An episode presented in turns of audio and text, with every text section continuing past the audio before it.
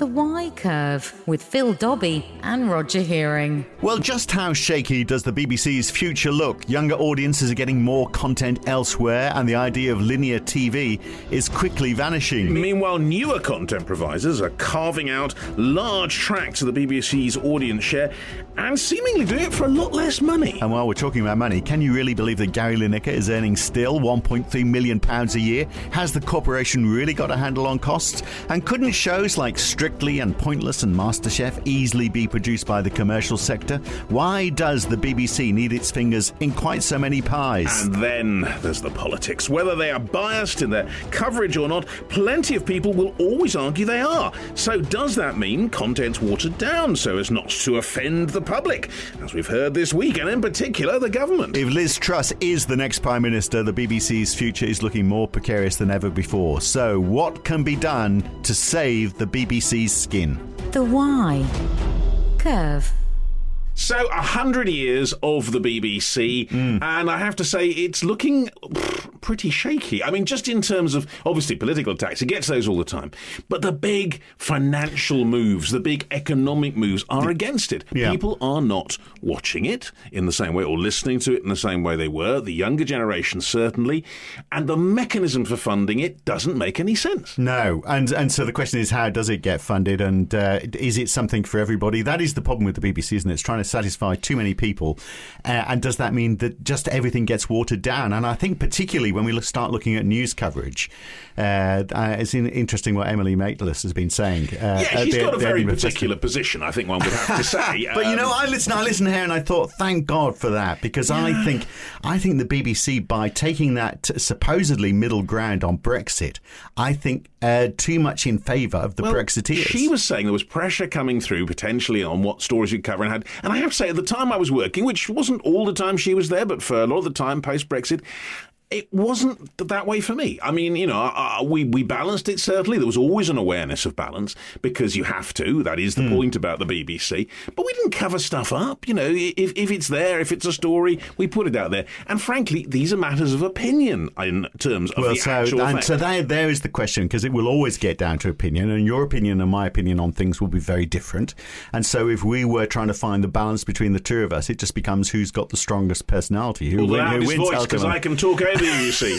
but I'm I'm controlling the desk here, This is so you know I've got the ultimate power, uh, and I edit this thing. So just be careful. Yes, so yeah, you, and a there's worry. I mean there's an interesting thing as well. You know, whoever edits ha- has the yeah, control. Absolutely. The So it- producers are at least as important, the editors, as the people you see So hear. it all gets down to you know what you think, which may be at odds with what other people think, and, Yeah. and and so long as you've got that question about what is bias and what's not, are you better off actually saying, well, okay, we are going to be unashamedly take a position on this rather than trying to go the middle well, no, ground? you, they can't do that. They can't possibly do that. But of course, what Well- we're talking about all there is the news element of it. And the vast majority of the see, time, th- what the BBC puts out isn't news. I see. I think they can. I think if you had a, uh, a presenter, and maybe this would work better on radio than it does on TV, but you listen to stations like LBC, for example, where you have a presenter who might take an opinion, you know what that presenter's stance is.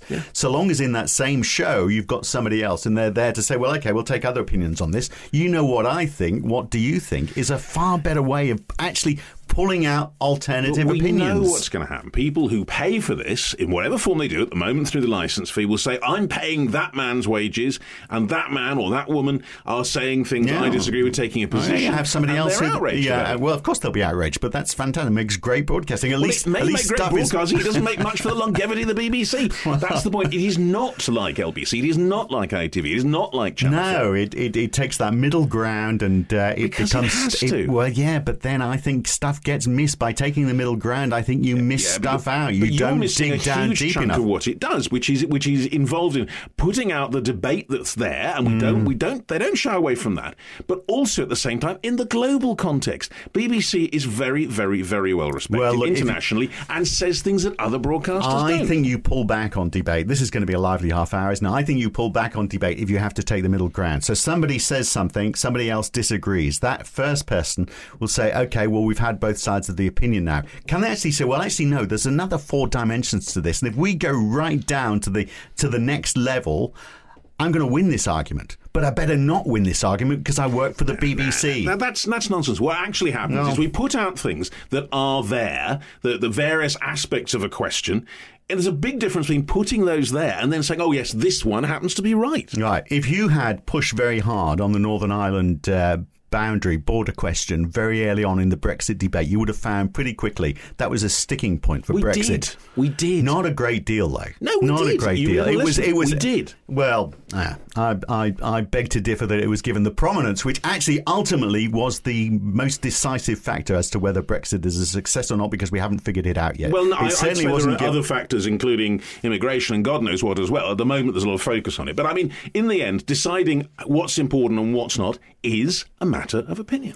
Well, yeah, and uh, you're you're always going to get stuck with that problem, and increasingly in this uh, in in this day and age, that's going to become a, a bigger issue. Look, Patrick Barwise is an emeritus professor of management and marketing at London Bus- Business School. He's written a book on this back in 2020 with Peter York. He wrote the book "The War Against the BBC." Have you read that book? I've delved into it. I wouldn't say I've read it cover to cover. I've certainly looked at it, and it does give a lot of very interesting arguments about them. And he's joining us now, so let's hear some of them and see uh, what we make of it. Patrick, I mean, you wrote the book of "The War Against the BBC," and uh, I'm- I just wonder whether, if this is a war, the BBC isn't fighting it particularly well at the moment. So there was the House of Lords report into the, the BBC's funding uh, that declared that it wasn't being helped by dissatisfied audiences and declining viewing share that could damage the legitimacy, they say, of the BBC funding debate.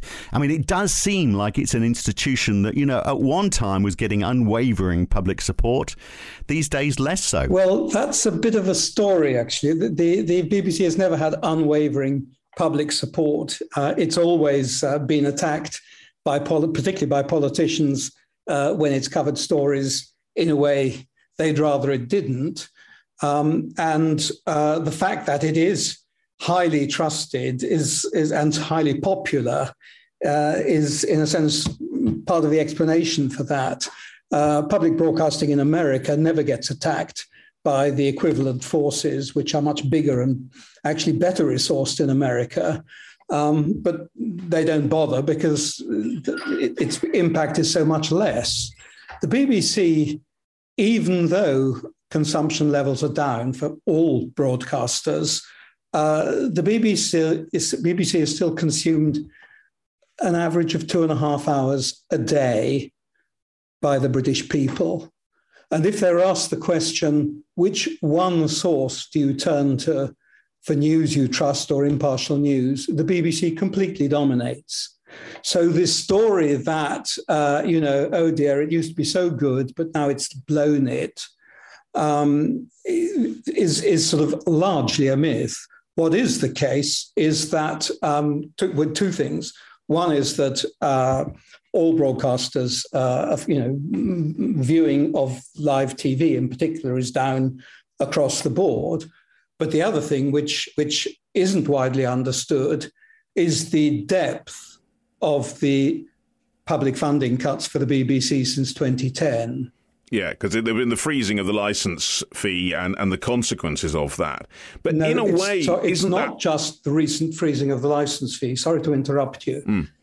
The Well, please. real net public funding of the BBC from 2010 to 2019 was cut by 30%. The BBC then, controversially, limited the free license concession to homes with someone aged over 20, 75 um, who's also receiving uh, pension credit.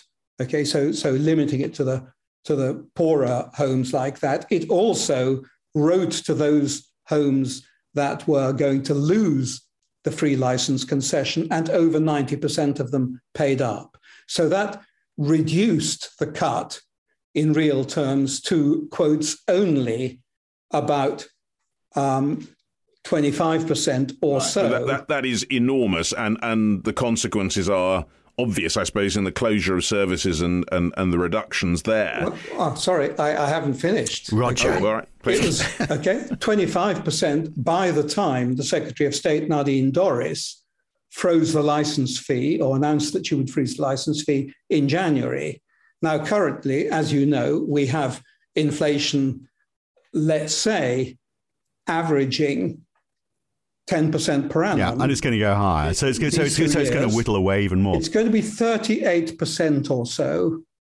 And the costs of broadcasting, the programs and distribution and technology are going up. Right, but that is faced by everybody, isn't it? So, and so the question is, are they doing too much? Have they got their fingers in too many pies? Do they need to concentrate more? For example, on news, if, if that's an area, do they need to do more news and less pointless uh, and strictly and shows that could easily sit on, on, on commercial TV making money rather well, than being funded by the to public the politician broadcaster? who says the BBC should stop doing strictly.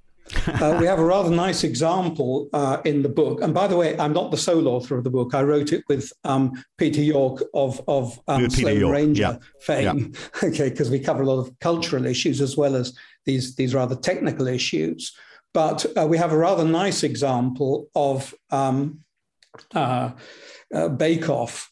Now, when Bake Off was originally pitched by one of the independent producers, it took them five years to get anyone to back it because the idea of an amateur baking competition sounded like, you know, a stereotypical, worthy but dull public service program. And after the first episode, the reviews across the board, both the Guardian and the Telegraph, the reviews were dire along the lines of who wants to see if one amateur baker is a bit less bad Right. than another. But I mean, there are, but that, okay. So you're, I think what you're saying is it's an innovative bit of TV, but there's innovative TV which is created by commercial channels just as much as by by the BBC. Absolutely. and often better actually because they don't have the levels of bureaucracy that that, that I know exist inside. and the they're not BBC. quite so upset about up, uh, uh, concerned about upsetting people, which the BBC obviously these days is treading on, on eggshells. But I'm looking at the Absolutely right. the top ratings Yeah, to this this last week. Shetland,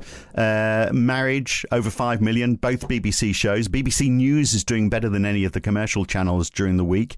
Um, but then you do have all those other shows like uh, EastEnders, Casualty. You know, I mean, the BBC creating soap operas. I mean, you can't get a more commercial proposition than that, can you? Well, I, think that that's that's your opinion. Mm. Um, when soap operas deal with sort of tough things which are, which are relevant to people's Which I'm sure the commercial channels do I would too. certainly include that under public service broadcasting. Mm. But in any case, I'm a marketing professor. I'm I'm the former chairman of which I think competition is good, and I think creative competition is good. Uh, so the evidence is that we have in this country a very successful broadcasting ecosystem with the BBC still at its heart. And now, of course, we also have uh, not just you know ITV and so on, but pay TV companies and Netflix and all of that. Well, so. Netflix. Netflix has got 7% share of the total viewing. So if you look at uh, terrestrial TV and you look at uh, video on demand, 7% share of total viewing, the figures I've got here, uh, go to Netflix. The BBC's got 21%. So that's three times the, the share that Netflix has got. But of course, not everyone's got Netflix. In fact, uh, about half of households do. So if everybody had Netflix, then there'd be like about 14%. So the BBC's share is 22%. So that's a third more than Netflix would have if everyone had it, if you see what I mean. But it's it's I- the cost uh, that it's costing us uh, as taxpayers for the BBC uh, or as license pay fees versus how much we pay by Netflix is almost twice the price for the BBC. So I'm wondering if, if that's value for money. And the money thing, which is really what I want to come on to, Patrick, on this, because it, the, the point of any element of competition or how we regard it largely depends on how we pay for it. And the current payment system, surely you would agree, by getting a license for a TV makes absolutely no sense. Well, it, it makes absolutely no sense. It's rather similar to what, what Churchill said about democracy. It's the worst possible system apart from the alternatives.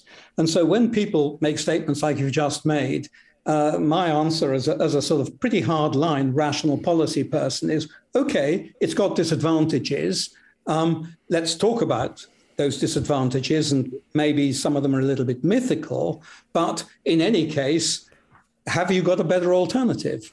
But but you say mythical, but but Patrick, the, the basic thing is people under thirty, and I I actually have a couple of them in my household, do not much watch TV. They certainly don't buy TVs. So in a way, what you're saying, if you maintain that system, and imperfect as it is, as you say, is is going to mean that the older people who still buy TVs, I suppose, and watch TV are going to be the ones paying for it all. And and what sense does that make? Well, first of all, the, the, the BBC is not just a TV broadcaster. All right. If we ask the question in a slightly different way, which is which is the biggest media brand among young people in this country, and that's teenagers and young adults, it's still the BBC. Okay. And of course, the teenagers, it's not your kids who are actually paying the license fee. The license fee is at a household level, it's a household uh, fee. Um, and uh, you know the same for everyone. So my kids would say Twitch, by the way, in answer to I'm that sorry? question. I don't think they. Were, my kids would say Twitch probably rather. Twitch. Yeah, Well, they I- might they- say I- it, but I think you know. I, I have to say, I Well, think it'd be very good if we had a five-year ban on people making statements about the claimed media consumption I know what they're watching. of their kid. All right? Well, I can tell you, I can tell you, I can tell- data. Right. Well, I can tell you. Okay, so sam- it's a sample of stories. One. I, Um, it's a sample of one, but my, my kids are in their early teens. I can tell you they do not watch the BBC at all. Well, Sorry, mine you- who are in their again, you've 20s, they consume it in other ways. Yeah, but the precisely. And also, you keep saying watch. All right, the the BBC uh, it does TV and radio and online, and it's possible that you're if they're young teens, they would be just in the age group which is the lowest consumers of the BBC. Um, but even in their age group, it's a very, very big brand, and it's the only big British brand. So is it is it too expensive for what it does though? If we have declining audiences, you can sort of understand the uh, the government's position on this. Perhaps if they're saying, well, okay, it's costing a lot. Uh, numbers are down. Surely it should be costing less if uh, if we if we're providing less product to less people, or the consumption is down. Does does the BBC need to change its way? And on that question of funding, I mean, there's there's two alternatives, aren't there? Other than the current one, one is that it does just come out of government revenue, and the other one, which is what I suspect Nadine Dorries would like to see. I'm not saying this is a good idea, which is which is yeah, you only pay if you watch or you- or you consume, which is harder to do, obviously, in the in the case of radio. Uh, right. Well, sorry, th- th- there are more than two alternatives, right? So, mm, Give, what are the other ones then? well, advertising has always been an alternative. If we, if you ask me about the realpolitik, then I would say advertising is not an alternative. It was looked at in the 1980s. A committee looked at it and rejected it quite rightly. And the because commercial revenue- broadcasters would hate that. I mean, if you if you Precisely. if you if you put That's one of the advertising on BBC. Radio, the the rest of the radio industry would be and there's not decimated. that much. It's a very small pool of advertising they're pulling from, and you can see when you watch Channel Four, they have almost no advertising in some parts of the day. So, so that isn't a runner, basically. That, so advertising is not a runner. Um, and actually, there, there are, I won't bore you, but there are more reasons even than the committee realised, in, in, including that people prefer not to have their viewing and listening interrupted, other things being equal, uh, which they didn't even think about in the 1980s, oddly enough. Um, the second alternative, as you say, is, is subscriptions. I'll come back to that. The third alternative is general taxation. Um, and then the fourth alternative, which has been introduced in Germany and some other countries, is a universal household tax, which is independent of the particular devices people use to consume the BBC's services. And that could be a flat tax. There are some ways of making it a progressive tax, like linking it to electricity bills so that the bigger, richer households pay more, which And is that would be more sensible, but similar in a sense, I suppose, to the license fee idea.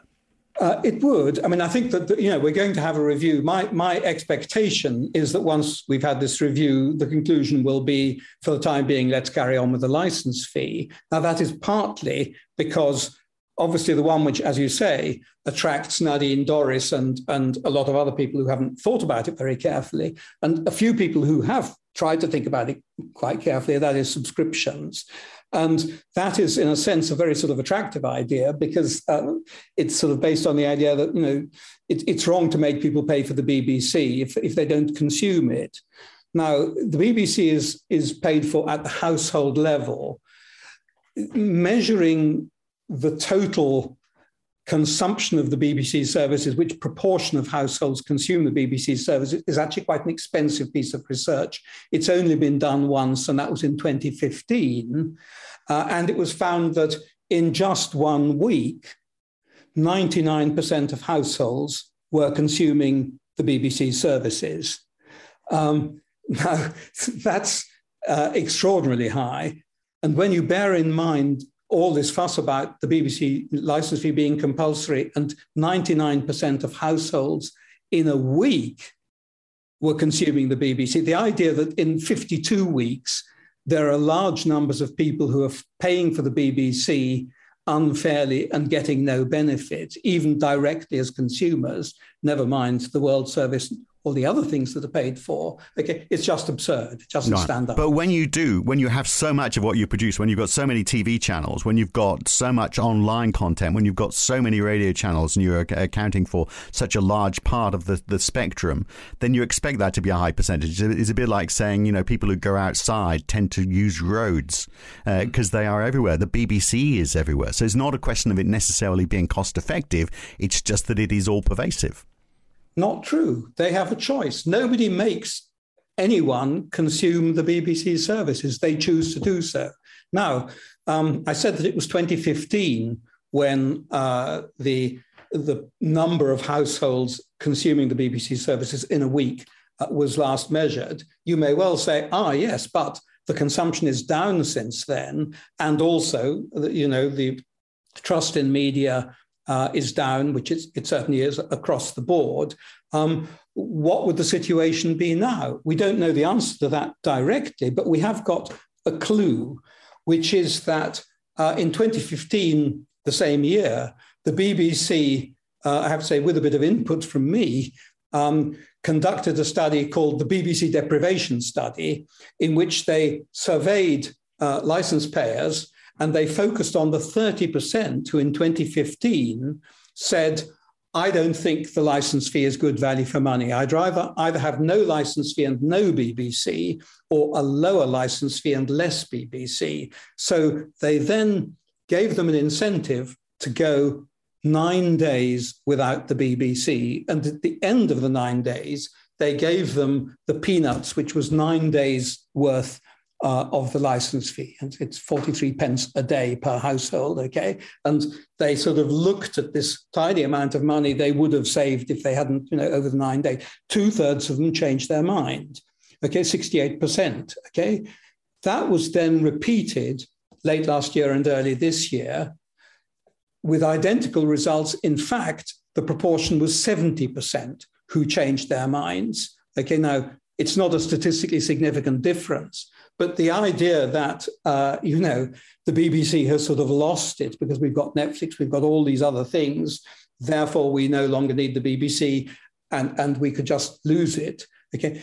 It just isn't true from an audience perspective. And, and now, yet, Patrick, there are, I mean, you, you, know, the evidence I hear, but but there are clearly people who fi- find the, uh, the, the imposition of a license fee onerous, who find it unjustified, who who rail against it, and that is quite substantial. I mean, yes, it, a lot of the noise you hear is within the right wing newspapers, but it's more than that. You hear it anecdotally. Well, people do talk about it as a thing they resent. and I wonder, even beyond that, whether there are people who are generally supportive supporters of the BBC don't mind paying for it, but feel as though it's lost their way a little bit. So, uh, so by the BBC's oh, the Ofcom research, the fourth annual report into the BBC, asking mm. people how much BBC content reflects the lives of people like them, only forty two percent of people aged sixty five plus agreed with that comment. So there's a lot of disillusioned mm. older people, and I see the BBC, uh, you know, understandably because they're they're looking to the future, trying to drive to, to younger audiences. I've seen it, for example, in, in BBC local radio, where they're trying to now be commercial radio without the ads, going after younger audiences and disillusioning the, the 65 plus. plus and audience. the 65 plus is, as we said, many of the people who are mostly actually paying the license fee at all, and is a growing section of society. And more so I wonder whether they're losing well. their way in terms of who they're targeting. Uh, yes, uh, it's uh, it's we, by the way. I'm I'm definitely definitely uh, well over over 65. Well, me, me too. So uh, we are in that uh, similarly. Um, well, I think that um, obviously when when people are asking that kind of a question, particularly when there's been this sort of pretty relentless, you know, the, the, the name of our book is the war against the BBC. And when we started the research for it four or five years ago, a few people said, isn't that a little bit over the top to talk about a war against the BBC? Now, since the book came out in late 2020, you know, people have stopped saying that. They accept that the BBC is subject to pretty relentless, organized attempts to undermine it, to reduce people's trust in it. Now, the attempts to reduce people's trust in it have been pretty unsuccessful in direct terms. Arguably, it has been quite successful in terms of making the BBC more cautious. Okay, so we've got this sort of mm. latest issue. And they've got some political support. I mean, what they always do, of course, in terms of attacking, but, but Nadine Dorries being a particularly obvious person saying uh, that they have some doubts about the BBC. And in fact, the, the lady who's likely to be the next Prime Minister uh, talking about, uh, you know, they're saying that certain pro areas get their facts right, unlike the BBC. Well, I, I mean, she said that on GB News. I mean, for God's sake, on GB News, talking to Alastair Stewart on GB News, saying, oh, well, at least you get your facts right, unlike the BBC. BBC on That's GB exactly News. Right. So I think that the, the uh, this is part of a much sort of bigger picture about about um, Liz Truss, which is at present she's in the process of getting herself chosen as the next prime minister, and as you know, the people choosing the next prime minister is the 160,000 uh, paid up members of the Conservative Party who, who in various ways, are not a representative um, sample of the people. She was on GB News, obviously playing to that particular gallery. And I think that we as a country, one of the questions uh, we all uh, will sort of discover over the next few months is when she gets the job, to what extent will she stop playing to that particular gallery uh, and, and uh, actually start conducting herself in a way which appeals more widely across across the wider pa- Patrick, population. What, what about we, have been talking a lot about the funding issues, but what about the whole culture of the BBC? Because uh, one of the complaints is that in, in some ways it it's it tries to be all things to all men and women, and that is inevitably going to put it in the firing line, and perhaps these days doesn't work. I mean, what, what, I know from working inside the BBC a huge controversy at one point about uh, about climate change, the sense that we always had to have someone to balance from the other side saying that there was no climate change. And this was a way of, of being in the middle. And then people pointed out the absurdity of that, considering what the burden of scientific uh, opinion was on it. And that shifted. But isn't that really the central dilemma as an organization if you're putting all the programs out for all sectors of the population and you're putting news in such a way that it's balanced even on the sides of absurd sides of an argument? That is unsustainable. I think I think you just put forward the argument that, that, that from the discussion that we were having just before we started uh, this interview because I, I mean we, we come from very different backgrounds. Roger's more of a BBC man. I'm more of a commercial man. I'm used to the uh, where the approach where you throw out an opinion and you try and get a reaction. And uh, you, I believe with that approach, you can go deeper because you can because you can take it to the next level. Uh, and uh, and if you're wrong, you you you'll you'll get criticism. You'll get people offering alternative opinions. But in the BBC, I fear that if you uh, if you if you get a balanced debate and you think, hang on, I need to go to the next level on this debate, but I can't go too far because I might well, win it. I, I don't think it really works that way. But but but, but Patrick, well, I don't about, know. It'd be interesting in your thoughts on that, what, Patrick. What, yeah, what, what do you think I mean, the, the, the, question is is is by having to be balanced in all things in, in news and current affairs, does that mean you you have to stay at a particular level and you can't dig too deep because if you dig too deep, like for example when we we, we looked at uh, Brexit and, and Emily Maitlis saying you know, she could find, uh, they could easily find 60 economists who feared Brexit was a bad idea to, to each one who thought it was a good idea. Uh, you know, if you if you were to drill down on things like the Northern Ireland border question, for example, early on, you might have found that that was an insurmountable problem.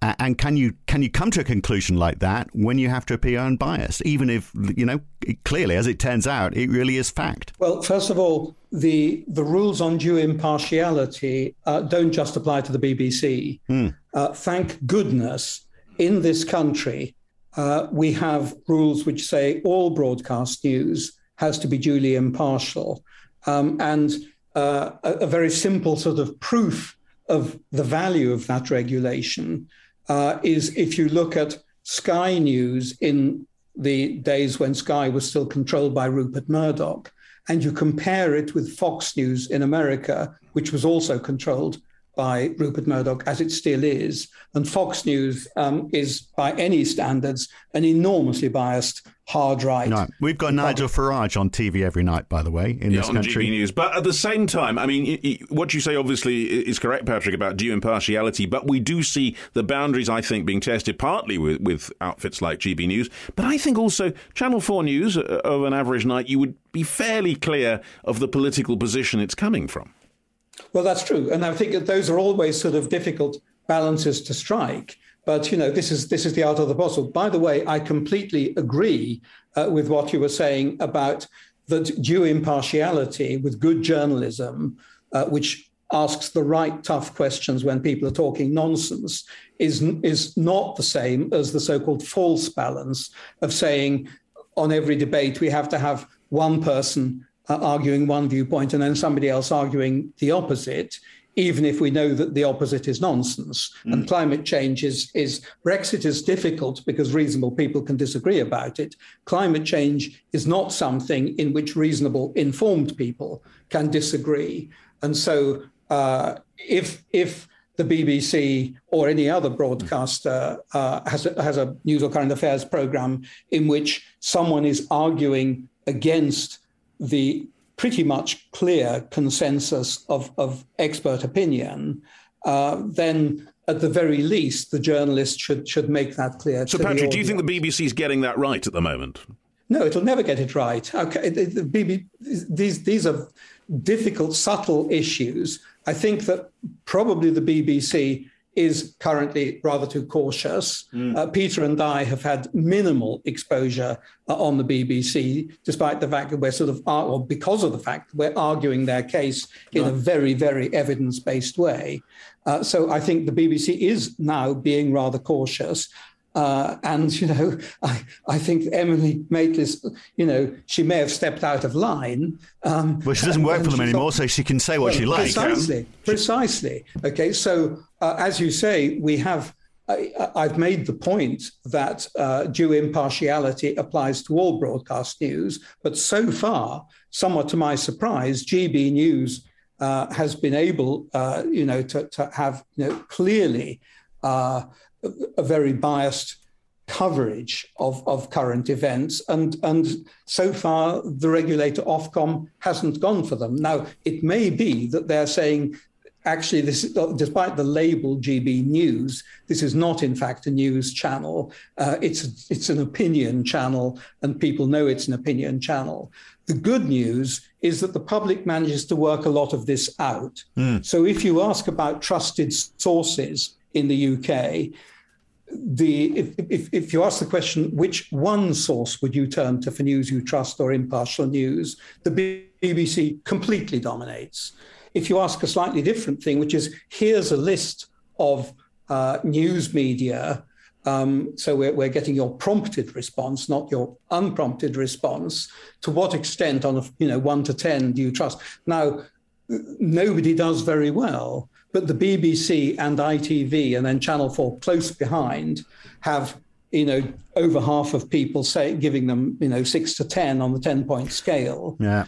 GB News among people who know what GB News is gets only 27%. But they get very, very few viewers anyway, which is. But, exactly. I, but I wonder if you asked the question, you know, which, which news channel would you turn to if you wanted to hear just the, the top line views without delving down too far for fear of upsetting somebody? The BBC would be ranking quite well with that as well, wouldn't now, it? That, that is, I mean, I think that's unfair because I think what happens, you know, you, you definitely get lots of in depth discussion on all, a whole range of issues. I know that for a fact in the BBC. It happens. Oh, but also the public agrees with you. Okay, so these these relentless attempts to persuade the public not to trust the BBC, um, as I say, I think it has worked in the sense it's made the BBC more cautious. But uh, uh, if you look across the public, um, it's true that a majority of the public, about 60%, think the BBC is biased, but they disagree about in which direction it's biased. Yeah. Right. So people, in general, people who are younger, socially liberal, um, left leaning think the BBC is establishment and leans to the right. People who are older, um, socially conservative and right leaning think the opposite. Yeah. When you look at the organized attacks on the BBC, people who, as part of their day job, are attacking the BBC, then uh, it's overwhelmingly from the right. Well, a, a, Tory cabinet minister was, was tweeting this morning just saying effectively the Emily Maitlis speech is a, a, Rorschach test. You look at it and you get whatever is in your head coming out of it. You make of it what what you think on depending on what your political view is, and they will simply be retrenched by that. So, Patrick, how does this end? Uh, how does the war finish? Oh, uh, very good question. I think that um, the, there is only one major threat to the BBC, and that is the funding cuts.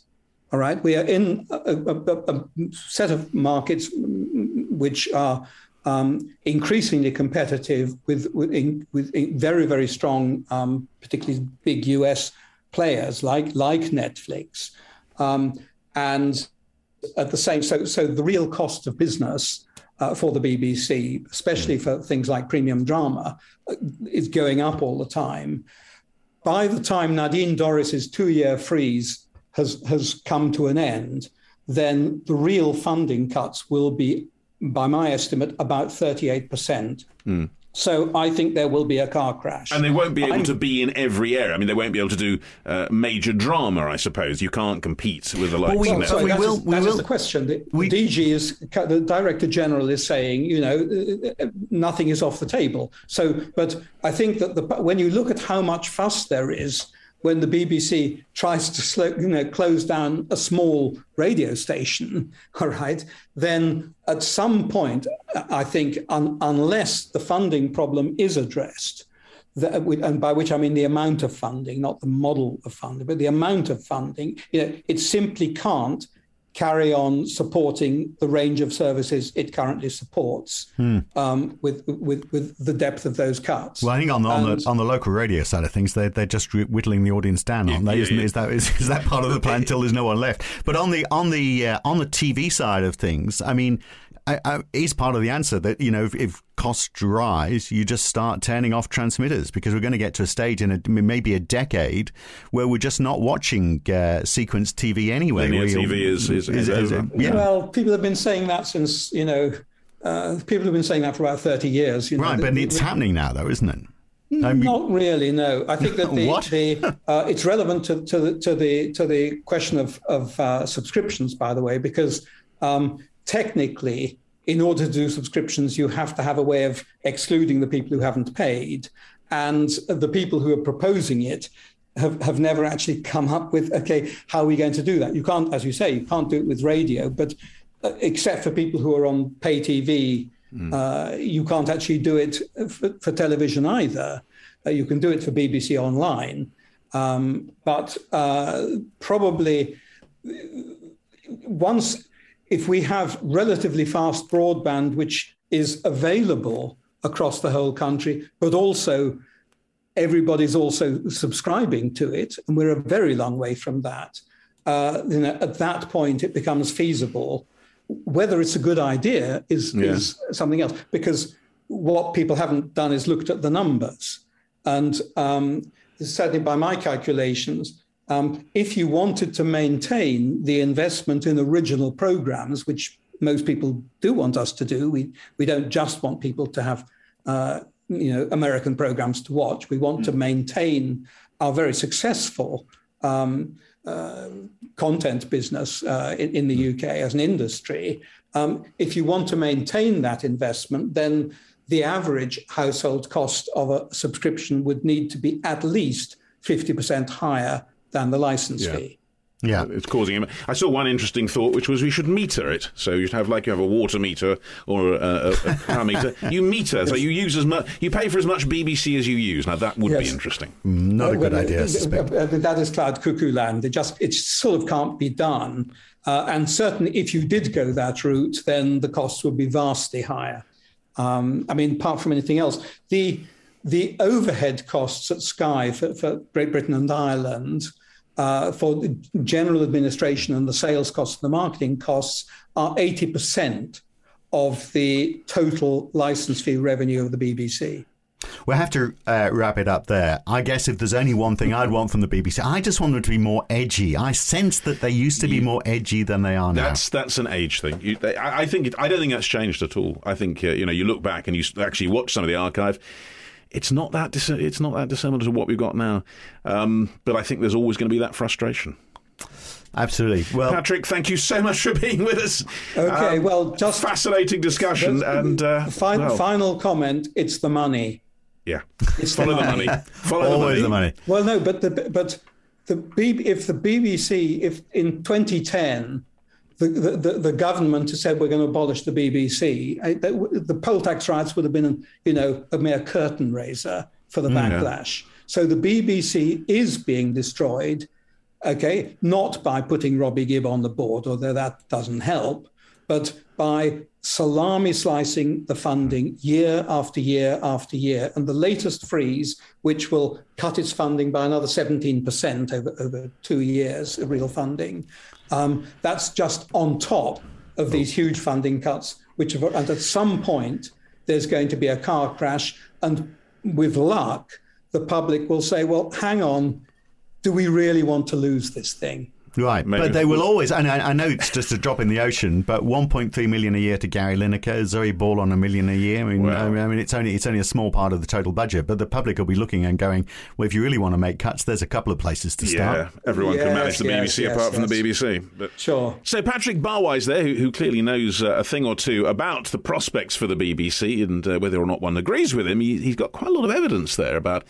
I mean, really an optimistic way, saying that actually it works, it's doing well. Yeah, but he hasn't got an answer about how it's going to be funded, has he? Uh, well, uh, he yeah. had about four answers, but none of them were uh, necessarily what the, what, mm. I think is going to come through. That, that and he said, follow the money. That's that's where it. That's the big big problem. Yeah, yeah. The reductions and the cuts. Well, we know for sure over the next year or two that battle is lost. Mm. I mean, he talked about inflation and obviously a, a government that is uh, is out to Would fight this battle. Would the incoming Labour administration say no, no, we're going to uh, raise the license well. Maybe they will. Maybe they wouldn't. exactly. It. Yeah, maybe the it's never already... politically popular. Well, that's it for this week. Next week, uh, Liz Truss will almost certainly be Prime Minister, and I can say this because uh, we are not the BBC. God help us. And the question next week a Prime Minister voted by Tory members who would actually prefer Boris, and a leadership challenge foisted on them by a group of MPs in Westminster, ousting a Prime Minister who won the popular vote last time around. Is that really how democracy is supposed to work? And at the end of the day, what proportion of the population actually want her as Prime Minister? And how much control is she going to have? That's next week on the Why Curve. We'll see you then. The Why Curve.